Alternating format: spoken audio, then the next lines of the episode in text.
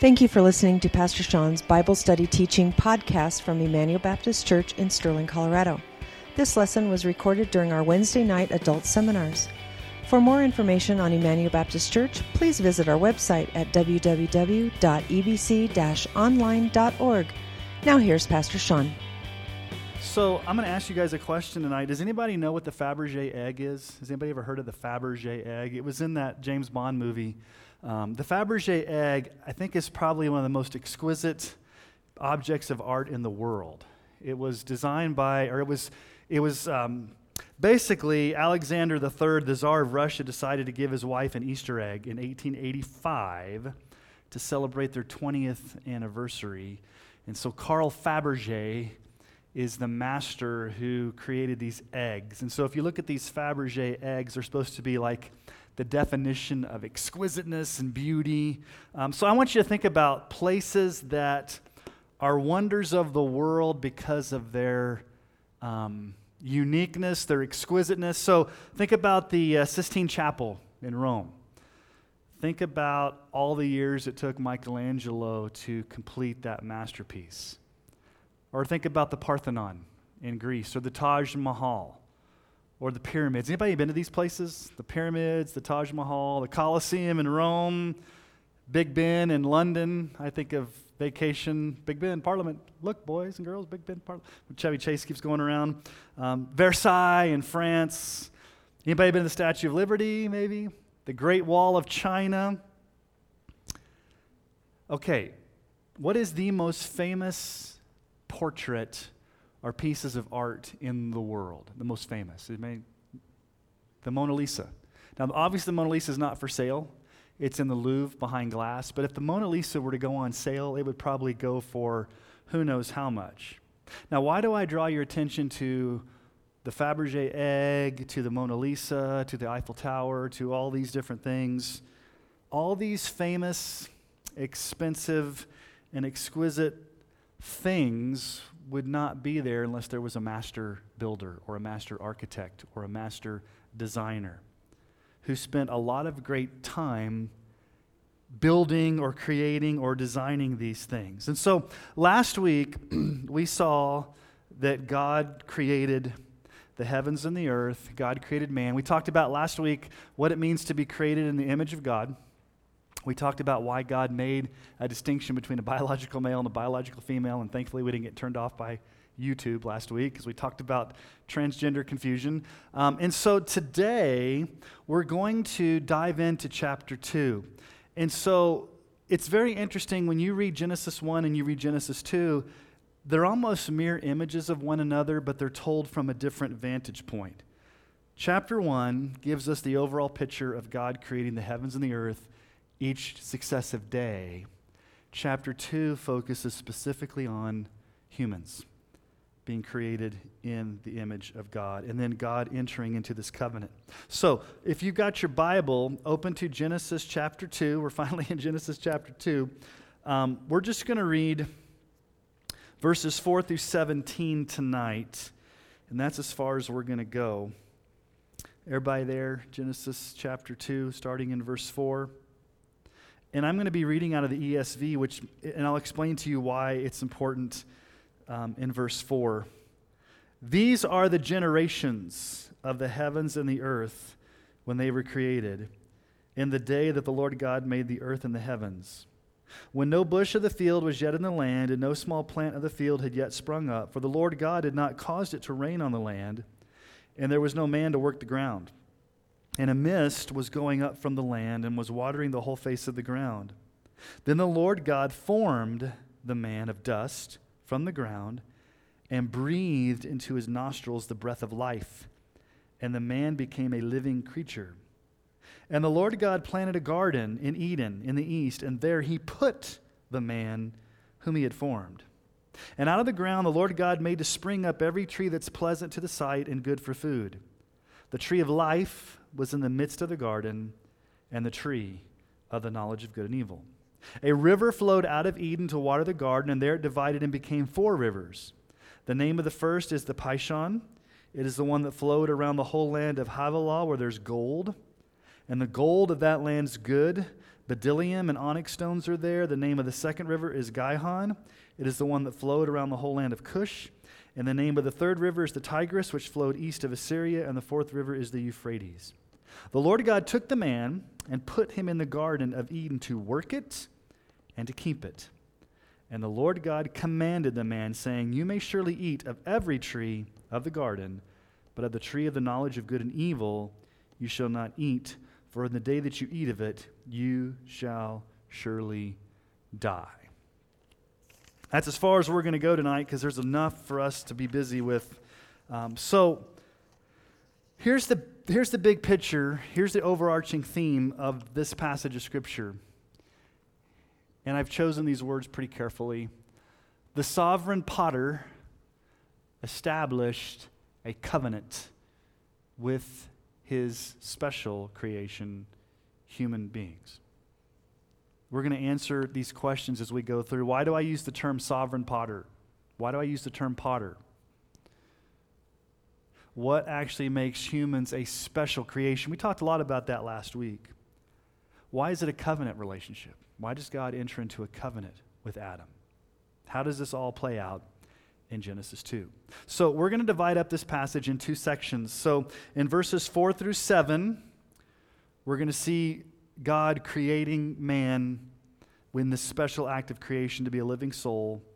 And then in verses 8 through 17, we're going to see this covenant that God makes with Adam that really helps us understand the rest of the Bible. So let's look at the first issue this tonight. Um, the sovereign potter fashions man as his special creation into a living soul.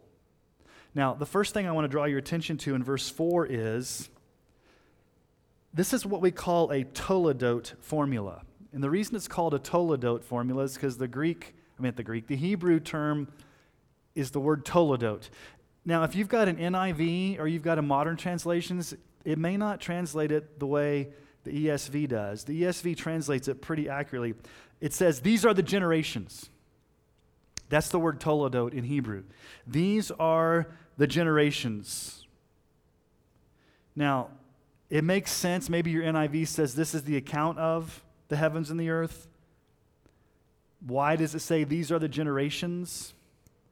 Well, as you go through the book of Genesis, there are 10 these are the generation Toledot formulas. And it means to bear children or to bring into existence or to show descendants. So if you go all the way through Genesis, I'll, I'll give them to you. You don't need to write them down, but Genesis 5 1, Genesis 6 9, Genesis 10 1, Genesis 11 27, Genesis 25 12, Genesis 25 19, 36 1, 36 9, and 37 2. These are the 10, and they all start with this Hebrew term toledot. These are the generations of. And so this is the way Moses has structured his book, Genesis. It's a literary way of showing that descendants or offspring are very important to the story of creation and to the story of the Bible. The whole book of Genesis is about children. Who's, who's, the, who's begetting who, and who's the father of who, and, and how are you going to have children? How's the family line going to carry on forth? But it's very interesting here it basically says the heavens and the earth are first. And so you have to ask a question well, who are the offspring of the heaven and the earth? This is not some new age thing like Crosby, Stills, and Nash, you know, we are stardust type thing. But in a way, who came from the earth? Adam. So, you'll see this Toledot formula show up over and over again in Genesis. But I also want to show you something very, very important. Another insight I want to show you is that the name of God has changed. In Genesis chapter 1, in the beginning, God. And we said that that word was Elohim, which is the, the general word for God, God Almighty, the Creator God. It's the basic name for God in Hebrew. Hebrew it stresses His power, His majesty. But now notice it says the Lord God. Do you guys see that in verse 5? When the bush No, I'm sorry, in verse 4, and the day that the Lord God. Now, if you look in your Bible, is, is Lord L O R D in all caps? When you see L O R D in all caps in your Bible in the Old Testament, that's the Hebrew word Yahweh, which is the covenant name of Lord, of God. This is the first time the term Yahweh or Lord shows up in the Bible. And this is what God said his name was when, when he met Moses at the burning bush. So when Moses was at the burning bush, Exodus 3 14 through 15, God said to Moses, I am who I am. And he said, Say this to the people of Israel I am has sent me to you. God also said to Moses, Say this to the people of Israel The Lord, the God of your fathers, the God of Abraham, the God of Isaac, the God of Jacob, has sent me to you. This is my name forever, and thus I am to be remembered throughout all generations. Now, the word Yahweh sounds a lot in the Hebrew like I am.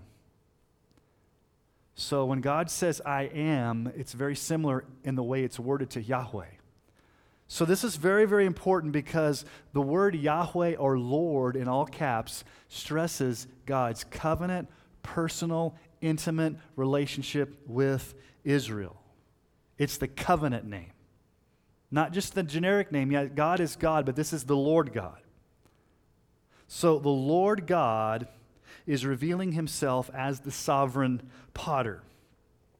And notice what it says there in verse 7 the Lord God formed the man of dust. That word formed, this is why I use the word potter. The word formed carries the idea of God being a potter. He's fashioning clay. He's the master potter. He's, he's scooping the clay or the earth together to create a living pot, if you will, or a living soul. And it's very interesting when it says the Lord God formed from the ground, the word ground is Adamah. What's the name for man? Adam or Adam. So, a lot of times in the Hebrew language, you have this play on words. It, it would be like this God formed, God formed from Adamah, Adam. We don't get it in our English translations, but God created from the ground man. Man comes from the ground, from the earth. And so, other places in the Bible, you see this language of a potter fashioning clay. Um, in Job chapter 10, verses 8 and 9, your hands fashioned and made me, and now you've destroyed me altogether. Remember that you've made me like clay, and you'll return me to the dust. Jeremiah 18 6. O house of Israel, can I not do with you as the potter has done? declares the Lord. Behold, like the clay in the potter's hands, so are you in my hand, O house of Israel. This motif of God being the potter, shaping and forming Israel, He shaped and He formed Adam, and God is still shaping and forming us. All throughout the scriptures, God is this master potter. Isaiah 64 uh, is it verse 8? But now, O Lord, you are our Father. We are the clay and you are our potter. We're all the works of your hands. So, right from the beginning, as we saw from last week, who's in charge? Who's creating who? Okay, let's not forget who's the potter and who's the clay? God's the potter, we're the clay. What do we often want to do, though? We want to reverse the role.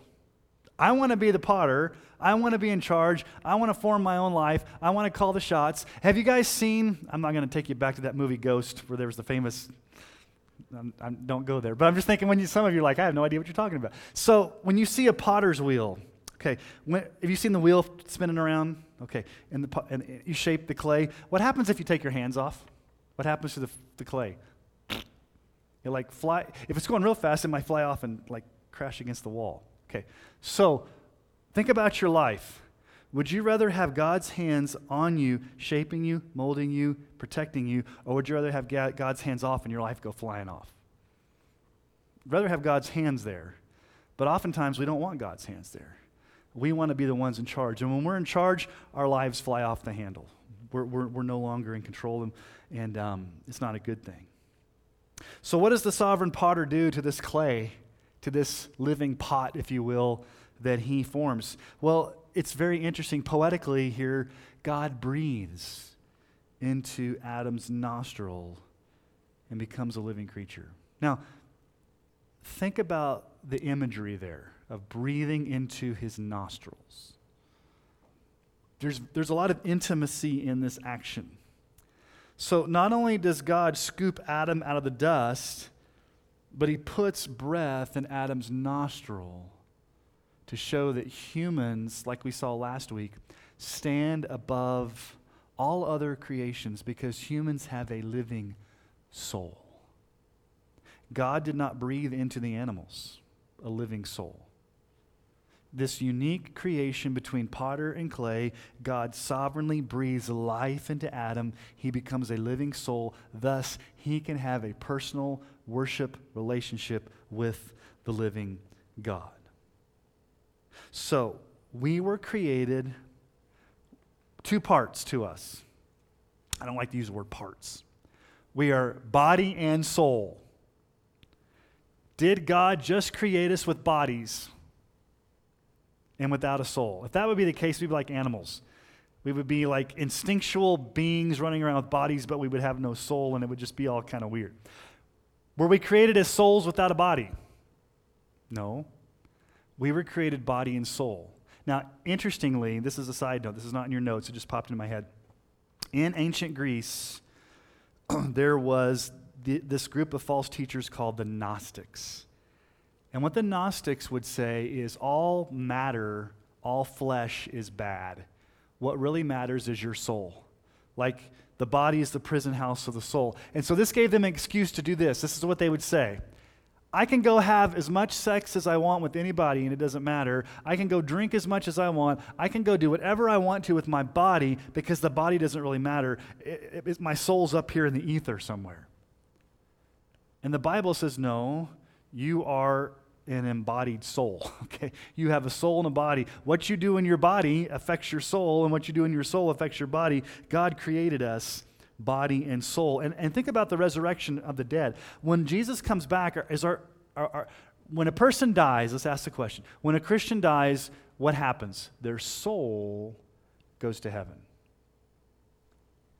At the resurrection of the dead on the final day when Jesus comes back, what happens? We get a new resurrected body. So, do we live in heaven with just souls for eternity, or do we live in heaven with a resurrected body. So we will have full body and soul in heaven. That's the way God determined it to be from the very beginning. So God breathed into Adam life. He was a living soul with a human body. That's the, that's the first thing we see, just this intimate act of creation. God is the potter creating Adam. Now, we're going to spend most of our time on the next issue, and that is in verses 8 through 17 God enters into this special covenant with humans. Now, what is this covenant? We'll talk about that in just a moment. But there are four observations from this section. Okay? And the first one you may not catch. I'm going to have to explain to you, based upon the original language and based upon the rest of the Bible, what the Garden of Eden is. So, the first thing that we want to notice about the Garden of Eden is that it is a prototype for the temple and the new heavens and the new earth. Now, what did you notice? Read, read your Bible carefully. Let me just ask you a trivia question. Was Adam created in Eden? No. And you say, well, how do you know that, Pastor Sean? Look at verse 8. The Lord God planted a garden in Eden in the east, and there he what? He put the man whom he had formed.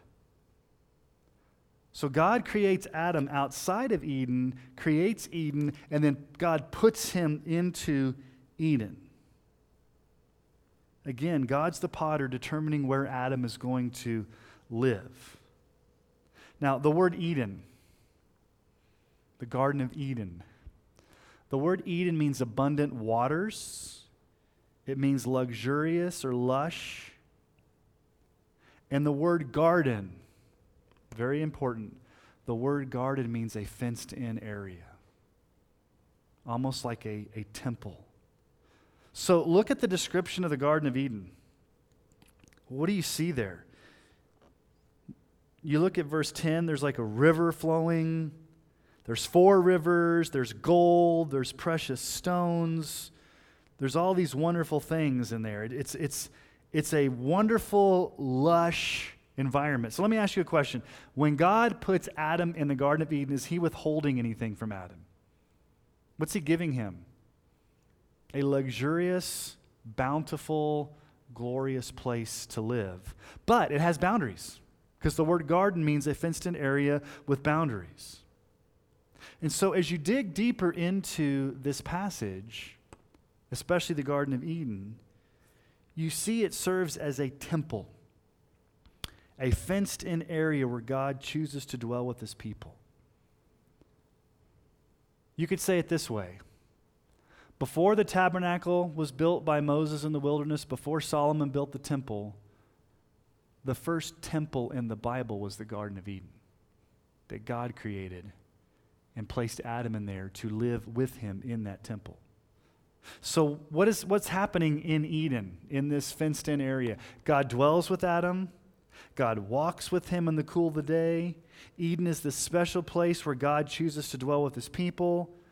In the tabernacle and the temple, God chose to dwell with the Israelites through the Shekinah glory and cloud manifesting his presence. Now, what do you see there in the garden? Two trees. Let's talk about the first tree and we'll come back to it. What do you see there at the end of verse 9? The tree of life was in the midst of the garden. Now, where else does the tree of life show up? If you go back to Exodus, when God gives instructions for the tabernacle, and you go to the temple, the tree of life is what we would call the lampstand with the 12 branches, symbolizing light and life to Israel. And then you also have these luxurious stones. So you have the tree of life, you have these four rivers, you see this luxurious gold and onyx stones. Those were what were used in the tabernacle in the temple. It was furnished with gold. The priest wore onyx stones on their clothes, the ephod in which inscribed the names of the 12 tribes of Israel. So don't think of Eden, like some people think, like, it's just another day. Like, this is kind of annoys me, okay, but so don't do this to me. But if you do, I, will give you a pass. You go up to somebody and say, "How you doing?" Oh, just another day in paradise. You, I mean, okay, I know what you mean. Some people think Eden's like this par- exotic paradise where everything you, you could do whatever you want. It was a paradise, but it was a paradise specifically designed by God with boundaries, with rules for God to dwell with his people. So it wasn't like anything goes in Eden. It was specifically designed the way God wanted it to be designed. So the question you got to ask is okay, if God created this perfect fenced in environment, this dwelling place, this luxurious place with gold and silver and all, er, and all these precious stones and, and luxurious, this luxurious place for Adam to live, how's Adam going to live there? How's Adam going to live in the quote unquote temple that God has created for him to live in fellowship. Does it go well for Adam? We'll get there in a few weeks. You know the answer. It doesn't go well. But that's how God originally created it. So that's the first thing is that the, the Garden of Eden is like a prototype, it's a symbol, it's, a, it's, a, it's an image of God's temple that you see carried all the way into the new heavens and the new earth. Because when you get to the new heavens and the new earth, we'll talk about that in just a moment. A lot of the descriptions that you see in the new heavens and the new earth in Revelation chapter 22 are described here. So let me tell you the story of the Bible. Here's the story of the Bible the Bible goes beginning, middle, beginning. You're like, wait a minute, I thought it goes beginning, middle, end. You read Revelation 22, you read Genesis 1 and 2 you see a lot of similarities. Now, it's not like we go back to Eden, it's greater than Eden because there's a lot of things in Eden that um, we'll talk about in just a moment. So, that's the first thing. Now, the second thing that we see, and you may not like this, but the second thing is we need to understand that we were created to work. Now, Work is not a result of the fall. Hard labor is thorns and thistles and having to work the ground. That's a result of the fall. But before Adam and Eve ever sinned, God ordained Adam to work. Look at verse 15. What does verse 15 tell us? The Lord God took the man and put him in the garden to what? To work it and to keep it. He was to work and keep the garden. Now look at those two words. Look at verse 15. What two words do you see there? Work it and keep it. Work it and keep it. Those two words together. Work it and keep it. Now, these two words, work and keep, are only used one other place in the Bible, in the Old Testament. They're used in the book of Numbers to describe how the Levite priests were to work and keep the temple. Remember, I just said the Garden of Eden's like a temple? Okay, Adam is placed in there almost like a priest, like a king, a prophet, if you will, to work and keep God's temple, to work and keep God's garden. So work it and keep it. The only time those other two words show up are right here in, in, in, Numbers 3, 7 through 8, talking about the Levite priest and how they're supposed to operate in the tabernacle, in the temple. They shall keep guard over him and over the whole congregation before the tent of meeting as they minister at the tabernacle. They shall guard all the furnishings of the tent of meeting and keep guard over the people of Israel as they minister at the temple. You see the two Hebrew words there keep it, work it. Adam was to keep and work the garden, the Levite priests were to keep and work the temple. So, what's the significance of this? It means we were created to be cultivators, to work to be creative, to see that your work is an act of worship to the living God. Let me ask you this. Don't raise your hands, please. How many of you sometimes approach your work as a chore? Oh, this is the worst thing I've got to do. This is a chore. This is a labor. This is terrible. I hate my job. I hate my boss. Well, too bad you're self employed. You don't have nothing to say about that. I mean, if you hate your, your job and hate your boss and you're self employed, I'm sorry. No, I hate my job. So, a lot of times, we can hate our jobs. But if we remember that work came before sin entered the world, if we look at what God created Adam to do, our work is a God given assignment to glorify Him, not a result of the curse. Now, we'll see when Adam and Eve sin, the ground is cursed. There's thorns, there's thistles, there's all the things that cause hardship when you have to put sweat to your brow and, and, and put forth labor. But Paul addresses this in the New Testament on how we're to work. So you look at Colossians 3 22 through 24. Bondservants, obey in everything those who are your earthly masters, not by the way of eye service as people pleasers, but with sincerity of heart, fearing the Lord. Whatever you do, work heartily as for the Lord and not for men, knowing that from the Lord you will receive the inheritance as your reward. You're serving the Lord Christ. Now, he's talking about slaves and masters, but we can talk about employees and employers. We're supposed to work, look at that, it says, work hardly is for the Lord and not for men. So, do you see your work, do you see your job as an assignment God has given you to glorify Him, not a chore? Now, it doesn't mean that you're not going to have hard times at work. It doesn't mean it's always going to be perfect. It doesn't mean that you're going to have to put forth exertion, but it does mean that the way that we go about our jobs, the way that we work, it should be a way to glorify God in our, in our, in our occupations. So think about that. How can I glorify God in my occupation, in my job, whatever that is? It could be as a carpenter, as a welder, as a teacher, as a stay at home mom, as working on the railroad, as working in an office, a cubicle. However, God has called you to make a living, do you do that to His glory? Do you work and cultivate and create?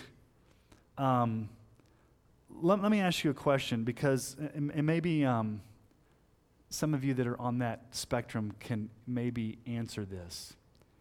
Do you ever really retire? Glenn, do you ever really retire? Dodie, do you ever? I mean, retirement is actually something a modern invention. Like you get to a certain age and you retire. Um, my parent, both my parents are retired, and I think they're busier now than when they worked because we're created to cultivate. Now, you do something different when you retire. You're not doing, maybe you taught for 30 years and then you're retired, but you're still, there's something in you that still wants to cultivate, wants to create, wants to do, wants to, to be active. And I think if you're not doing that, there's probably something wrong with you. Doesn't mean that you shouldn't never have times to relax, but I think God created us to cultivate, to work, to use our minds, to use our bodies, to, to, um, to, to, do, to do work. We may not like it, but we have to remember Adam and Eve, were pl- or Adam at this point, Eve's not created, was placed in the garden to work before sin came into the world. All right, now, so that's the, the first thing was that the Garden of Eden's like a temple. Second thing, God placed him in there to work it and to keep it. But here's the third thing, and this is the interesting thing. What are these two trees? What are these two trees? Look at verse 9. The tree of life was in the midst of the garden, and the tree of knowledge and good and evil. There are two trees in the center of the garden tree of life, tree of knowledge of good and evil. So let's begin with the, the, the tree of knowledge of good and evil. What exactly is the tree of knowledge of good and evil? Now, let me give you some, these are not in your notes, but throughout history, there's been a lot of attempts to try to understand this. Some of these are way off base, um, some of them kind of get close to the meaning. Um, some take it that Adam didn't know good and evil before he ate the tree, and it, was only, it wasn't only until he, after he ate it that he understood his disobedience. I don't buy that because God gave him a command not to eat of it, and I think Adam knew right and wrong before he ate of it. So it wasn't like he didn't know right from wrong, and then when he ate of it, oh, I, I know right from wrong now. Um, I think being created in the image of God, Adam understood God's command not to eat of it. He knew right from wrong, he wasn't clueless. Um, some people think that when Adam ate it, it means sexual knowledge. But that doesn't make sense because it assumes that before Adam and Eve sinned, they were naked and felt no shame, and they were married and they already enjoyed a sexual relationship. So um, there, there's, there's, there's not that. Um, what does it mean? What does it mean? Now, this, this is, gets a little bit difficult because there's not a lot of description. It's just the tree of the knowledge of good and evil. I believe the tree of knowledge of good and evil means that they would gain wisdom to obey God through His revelation and timetable and not their own.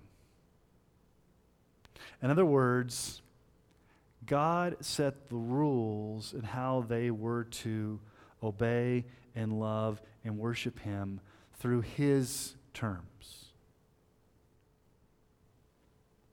When you think about the word knowledge or wisdom, how does the Bible explain knowledge and wisdom? Proverbs 1 7. The fear of the Lord is the beginning of knowledge. Fools despise wisdom and instruction. So, how does knowledge start? Fearing God, worshiping God.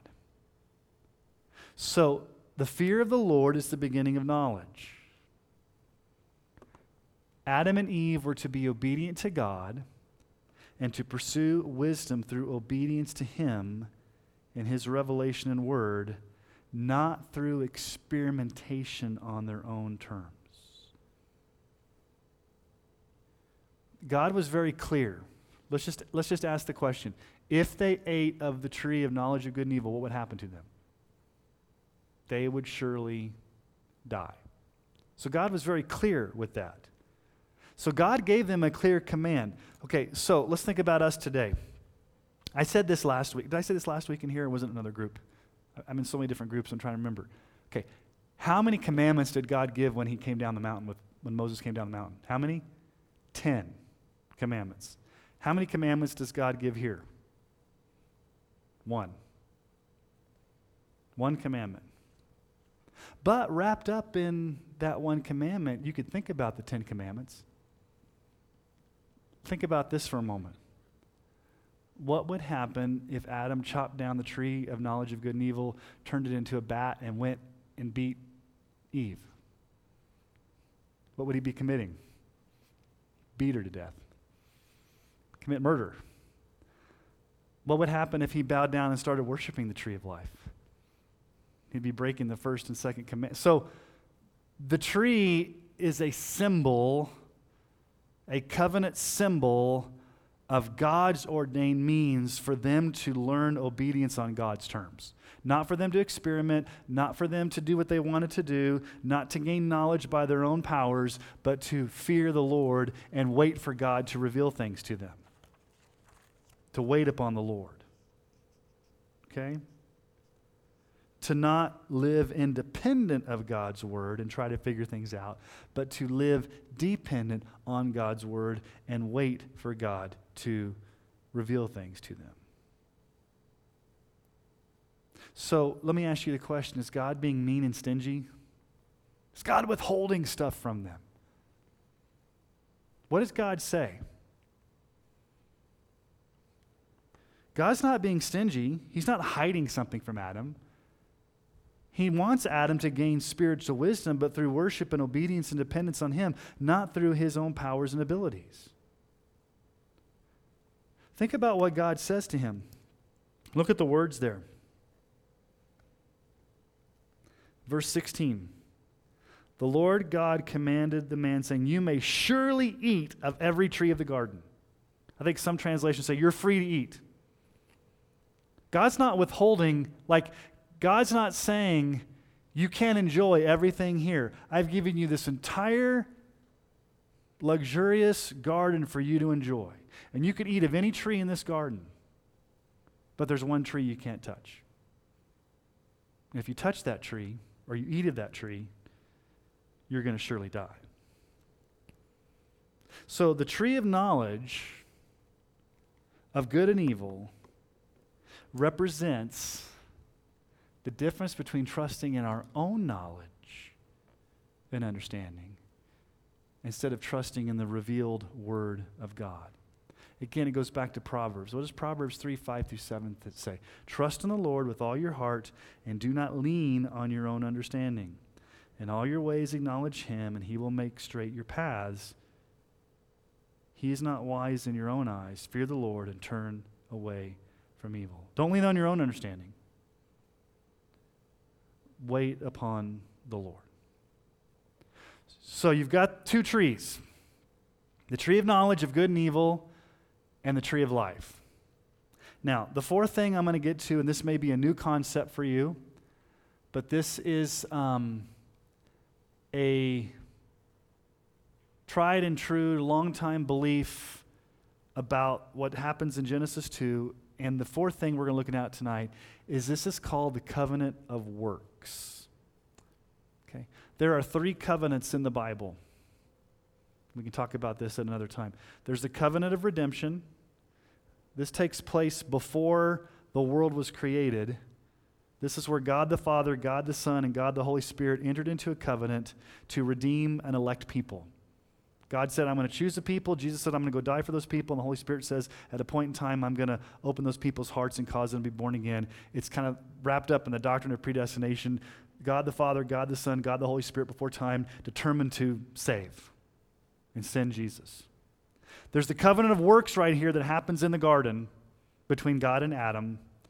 And then there's the covenant of grace that we'll look at in a few weeks. The covenant of grace is what happens when Adam breaks the covenant of works. Okay, so let's talk about why this is called a covenant of works. Now, you may say, I don't see the word covenant of works show up in Genesis chapter 2, Pastor Sawyer. So, why are you calling it a covenant of works if the word covenant doesn't show up in there? So, let me just ask you a question. Just because a certain word does not show up, does that not mean that the concept isn't there? Sometimes a concept is taught without the word being there. So, historically, theologians have called this a covenant of works, and I'll, I'll try to explain that why. Now, what's a covenant? A covenant in the Bible is an agreement between two parties. There are commands, there's stipulations, there's blessings, there's cursings. In other words, if one partner in the covenant fails to live up to his end of the agreement, then things go very badly. So, what's the covenant structure here? Who are the two parties? God and Adam. Now, let's just back up here. This is a covenant between God and Adam, but in a, in a, sense, it's a covenant between God and the entire human race because Adam is a representative of the entire human race right here. So, what God makes a covenant with Adam, it's, it's Adam is representing the, and we'll talk about this in a few weeks. Adam, as the first human, not only sinned personally, but because he represented the entire human race and every single person that's born, what Adam did impacts all of us. He's the federal head of the human race. And so, God, the two parties here are God and Adam. Okay, what are the stipulations of the covenant? Very simple. What's the covenant? You may eat of any tree. Look at it right there. It's verse 16. The Lord God commanded the man, saying, You may surely eat of every tree of the garden, but, here's the stipulations, of the tree of the knowledge of good and evil you shall not eat. What's the penalty if you eat it? In the day you eat of it, you shall surely die. Now, you also need to note there that in verse 16, the Lord God commanded the man. That's the very first time God makes a command in Scripture. The Lord God commanded the man. This is a command with stipulations that it's very simple. Adam, you can eat of any tree in this garden. And we'll talk about the tree of life in just a moment. Can't eat that tree. But if you eat of the tree of the knowledge of good and evil, you will surely die. So, in this covenant, in this agreement, in this, in this arrangement, this covenant of works, Adam serves as the representative for the entire human race. And God enters into a covenant with Adam that, is, that has legally binding conditions. And again, what are the conditions of this covenant? Adam must pass the test of obedience and not eat from the tree of life. Now, this is where there are some inferences that the Bible does not explicitly teach, but we draw from them because of things we see in the rest of the Bible. Okay? So, God gives Adam a test. What's the test? Have you ever had a parent say, Don't eat from the cookie jar? What's your first temptation? I've baked you a cake, I've baked you a pie, I've baked you a souffle, I don't know, all these different desserts, but those cookies over there, don't touch them. What's the kid going to want to do? He's got all this stuff in front of him. He's going to go to one, he's want to go to the one place where the parent says don't touch. So that's what Adam does. God says there's this one tree, you can't touch it. You can't eat of it. So if he passes the test, he can enjoy eternal life with God in this upright state. If he fails the test, he plunges not only himself, but the entire human race into rebellion and sin against God. Now, death is the penalty for disobedience. Now, you may say, now, wait a minute, we'll get to this in a few weeks. When Adam eats of the tree, does he immediately die? No. But he does bring physical death into the world and spiritual death. It wasn't automatic, and we'll see how the covenant of grace comes into play in that. Because God could have God could have struck Adam dead and said, "We're done with the whole human race thing here. You disobeyed me. We are done." But as we'll see, God kills an animal and clothes him and promises a redeemer that's going to come and bring grace. So, this covenant is conditioned upon Adam's obedience in his works, okay? Is, he's called to do or not do something. Do, do we see grace anywhere in here? No, it's just, it's a command. Don't eat. Now, we need to understand how Adam was created because this is a theological issue that we need to talk about. Adam was created sinless and upright, but he also had the ability to sin. He had the ability to fall and make the choice to disobey. So he wasn't perfectly perfect. Because if he was perfectly perfect, what would he never do? He would never sin. Now, when we get to heaven, will we be perfectly perfect? Yes, because we won't be able to sin in heaven. So we'll be in a greater position than Adam was in the garden when we get to heaven. Not only will we be perfect like Adam was in the garden, but it'll be one step further. We won't ever be able to sin. Adam was perfect, but still had the ability to sin. Now, ask me how all that works. That's above my pay grade. You're going to have to find somebody smarter than me on that. I have no idea. Adam was not created with automatic access to eternal life and communion with God like we will have in heaven. In heaven, I think I just explained this. In heaven, we will not be able to sin or fall. We will be perfect for eternity in, in heaven. In the garden, Adam, though sinless, was not able to remain that way, and he fell. So there's another tree in the garden. What's the other tree? Tree of life. That is also a covenant symbol. Now, here's where the Bible does not automatically come out and say this, but we can see it throughout the rest of the scriptures. Here's the point of the tree of life. If Adam had obeyed God's command and not eaten from the tree of the knowledge of good and evil, God, Adam would have earned for himself and his posterity access to the tree of life and thus eternal life. If he had not eaten. So, how do you get that? How, how do we know that the tree of life is a symbol of eternal life? Well, let's let Scripture interpret Scripture. What does the book of Revelation say? Jesus tells the churches in Revelation, Revelation 2, verse 7. He who has an ear, let him hear what the Spirit says to the churches. To the one who conquers, I will grant to eat of the tree of life, which is in the paradise of God. So, what's the benefit of being in heaven? Metaphorically or symbolically or pictorially, you know, speaking, the way Revelation talks about it. You will have access to the tree of life. So the tree of life is a symbol of eternal life. And the only way Adam could get that eternal life was by obeying the covenant of works and not eating from the tree of the knowledge of good and evil. Now, where does the tree of life show up? I told you it shows up at the end of the Bible. So, at the end of the Bible, the last chapter of the Bible, Revelation 22, 1 through 5, when John sees the vision of the new heavens and the new earth, then the angel showed me the river of the waters of life. Now, does this sound like Eden to you? the river of the water of life, bright as crystal, flowing from the throne of God and of the Lamb. Through the middle of the street of the city, also on either side of the river, the tree of life, with its 12 kinds of fruit yielding its fruit each month. The leaves of the trees were for the healing of the nations. No longer will there be anything accursed, but the throne of God and of the Lamb will be in it and his servants will worship him.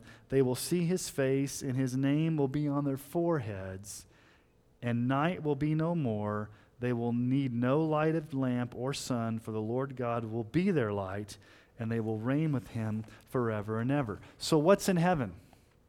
The tree of life. What was barred from Adam after he ate from the knowledge of the tree, uh, from the tree of the knowledge of good and evil. He was barred access to the tree of life. So the inference in the covenant of works is this If Adam had perpetually obeyed and never eaten from the tree of the knowledge of good and evil, he would thus have earned himself the ability to eat from the tree of life and live forever, and all of his posterity would live forever because Adam passed the test.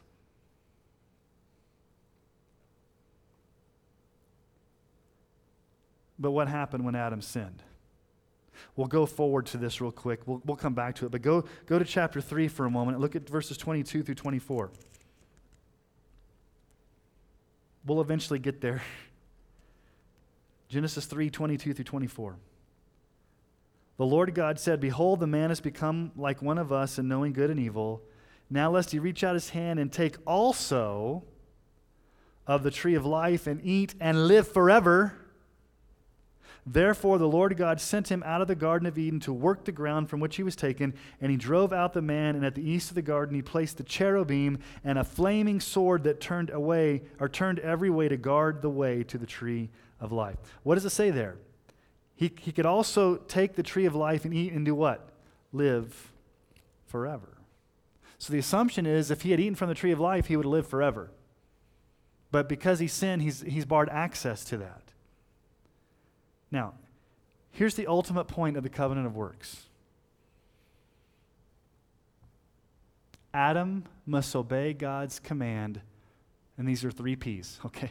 Perfectly, personally, and perpetually. We, here's the question the Bible doesn't answer. Have you, ever, have you ever wondered this question? How long between when God gave Adam the command not to eat of it and then he ate of it? Was it a few minutes? well, it was enough time for the serpent to slither in and to, to have a conversation with Eve. We don't know. The Bible doesn't tell us, but we do know this Adam had to obey perfectly, he could never fail. And he had to do it personally, he had to be the one to do it. And perpetually, meaning he he had to go the whole way and never do it. Did he? Genesis 2:17, you will surely die. What is so look at just look at look very closely at verse 17. One command. Not hard to figure out. But of the tree of the knowledge of good and evil you shall not eat, for in the day that you eat of it, what? You shall surely die. Is there any wiggle room there? Does he have an escape clause? Is there a reward for partial obedience? Could Adam plead ignorance if he failed? What did God, what did God expect of Adam? I expect you to obey this command with 100% of perfection 100% of the time. And if you eat of it, just this one tree, you're going to die. It's very clear. Now, why do we call it a covenant of works? Well, number one, it's a covenant of works because there's no grace involved in this, because there's no sin. When does grace come into the picture? After sin. Adam has not sinned yet. So this is a this is a command that God gives Adam that he has to obey personally as a work to do, to earn something. But why is it called a covenant? Well, back in Hosea chapter 6, verse 7, you've got this one statement. God's speaking of the nation of Israel, but he equates it to Adam. Hosea 6, 7. But like Adam, they transgressed the covenant. There they dealt faithlessly with me. What does Hosea say Adam did? Israel transgressed the covenant. Like who? Like Adam. And the assumption is Adam transgressed the covenant. Well, what covenant did Adam transgress? The covenant that God made with him to say, if you eat of the tree, you'll surely die. So that's why it's called a covenant of works, is because it's a stipulation between God and Adam. It's a covenant relationship where God gives the rules, gives them to Adam, says, Adam, here's what's happened. If you obey this, you'll have access to the tree of life. If you disobey this, you will die. There's no wiggle room, there's no grace. You have to obey this 100% of the time with 100% perfection. Uh, the Westminster Confession puts it this way it says in chapter 7 on God's covenant. The first covenant made with man was a covenant of works, wherein life was promised to Adam and in him to his posterity upon the condition of perfect and personal obedience. Life was promised to Adam if he obeyed. Death was the result if he disobeyed. Blessing, curses, life, death. And Paul talks about this. And we'll keep coming back to how Paul, Paul in Romans chapter 5 comments on what happens in Genesis chapter 3. Okay? So Romans 5:12, therefore just as sin came into the world through one man, who's that one man? Adam. And what happened? Death spread to all men. Not just to Adam, but to all men, because all sinned. Now we'll talk about that last statement there because that that we'll spend a lot of time on that because there's a lot of controversy. So, because of Adam and his sin, every single one of us is born under the covenant of works. What do I mean by that? From the moment you pop out of your mother's womb and you're old enough to know right from wrong, you and I are hardwired to try to earn acceptance with God through doing something. Whether it's religion, whether it's works, whether it's trying hard, whether it's something, what must I do myself to be right with God? We're hardwired that way. But what has happened? What happened to Adam? Romans 3:23 For all have sinned and fall short of the glory of God. Who was the first one to sin? Adam. And what did he fall short of? the glory of God. Why was he created? He was created to reflect the glory of God. And Paul says this in Romans 5 18. Oh, Adam first fell short of God's glory. He failed to keep the covenant of works and received, and he would have received the, the reward of eternal life. Romans 5 18 through 19. Therefore, as one trespass, that's Adam, led to what? Condemnation for all men. So, one act of righteousness, that's Jesus' death, leads to justification and life for all men. For as by one man's disobedience, that's Adam, the many were made sinners. So, by one man's obedience, that's Jesus, the many will be made righteous. So, here's what Adam did in the covenant of works Adam trespassed the covenant of works and brought condemnation to us all. Adam disobeyed the covenant of works, and we were all made sinners. So, let me ask you a question. If Adam failed the test, and we are all born in Adam, what's our only solution to get out of this mess? We need a second Adam.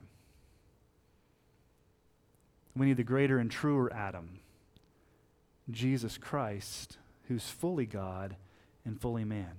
And what did Jesus do? Did Jesus get put to the test? 40 days in the wilderness, he was tested. Did he pass the test? Did Jesus live a perfect life? Think about Jesus for a moment. He lived a perfect life in thought, word, and deed. Never had a bad thought.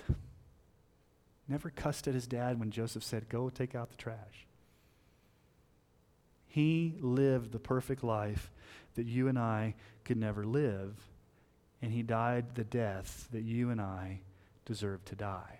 So when Jesus died on the cross, he didn't just restore to us Eden. You know, we talk about paradise lost, paradise gained. He gave us something greater than Eden. He gives us the new heavens and the new earth. It's greater than the new heavens and the new earth are greater than the Garden of Eden because remember, in the Garden of Eden, what was Adam capable of doing? Sinning. In heaven, we won't ever have that experience. We will live forever in the new heavens and the new earth. Just the way Adam lived in the garden with God, we will live forever with God in the new heavens and the new earth. This is described as a temple the New Jerusalem coming down out of heaven in Revelation 21, with the Holy Spirit being the temple and us living in, in the temple of heaven with the Holy Spirit living with us. And so the only one that can free us from the covenant of works is Jesus. And we'll talk about, so next week, we're kind of done tonight.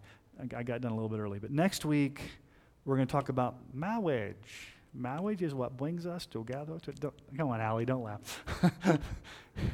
That's from A Princess Bride. We're going to talk about marriage next week um, because God performs the first marriage between Adam and Eve. And then we're going to talk about the fall and all the aspects related to, to sin. So that's kind of where we're going. Um, we're going to finish next week. We'll do the second half of Genesis chapter 2. The following week, we'll spend probably two weeks in Genesis chapter 3, and then we'll, we'll go from there. So, are there any questions, comments, or snide remarks tonight that you guys have on this passage of Scripture? Things that weren't clear, things that need to be reiterated or rediscussed or recalibrated?